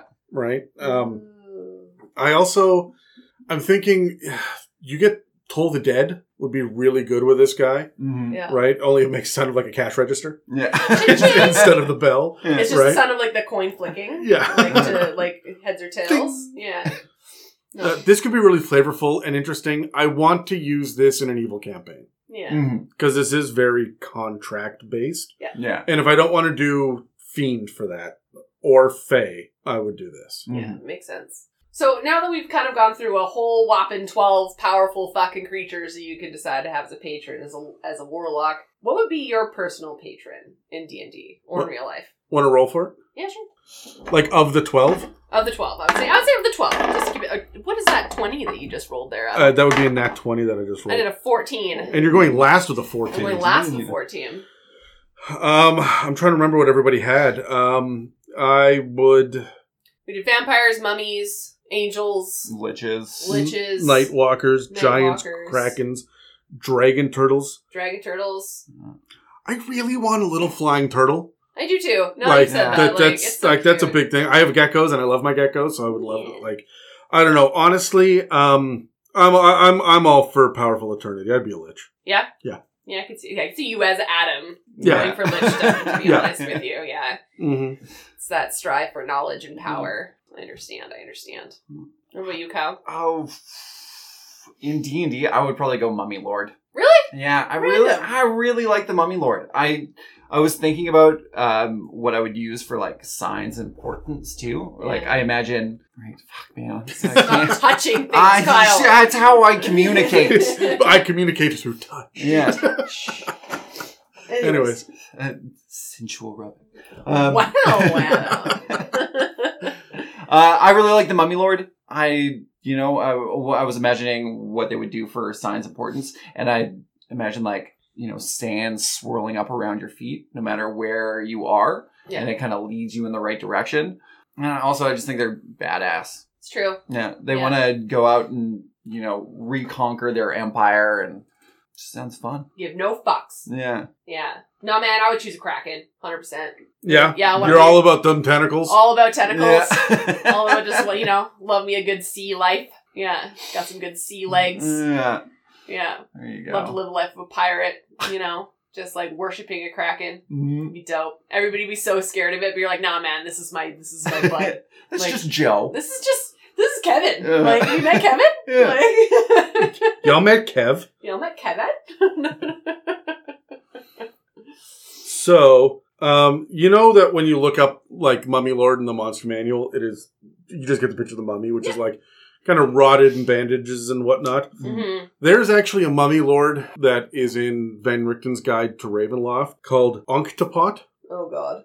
and The art is radically fucking different than what you would expect Yeah. for Umami. Like it is Ooh. fucking golden gleaming like badassery. godlike. But then Yeah. again, that's Yeah. the whole thing where like the Mummy Yeah. Lord especially is supposed to be very like buried with their riches. They're supposed Yeah. to be like well preserved, right? So I Yeah. feel like that fits it a lot better. Yeah, they keep all their old armor and their magical weapons and stuff. So yeah, Yeah, they're going to be kitted out. decked out in the regalia. I Yeah. think that makes sense. Too, Yeah, right? I really like that. Like it doesn't feel undead; it feels almost like otherworldly, almost Mhm. celestial. yeah, absolutely. So that's all for our discussion on Celestials, Fathomless, and Undead Warlock patrons. Make sure that you subscribe or follow and check back regularly to see what inspirations and insights we'll have for you in the future. And have a happy Halloween.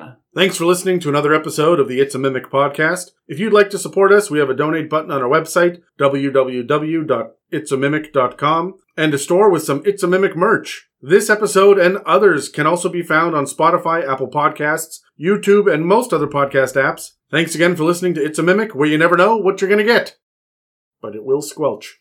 So much squelching.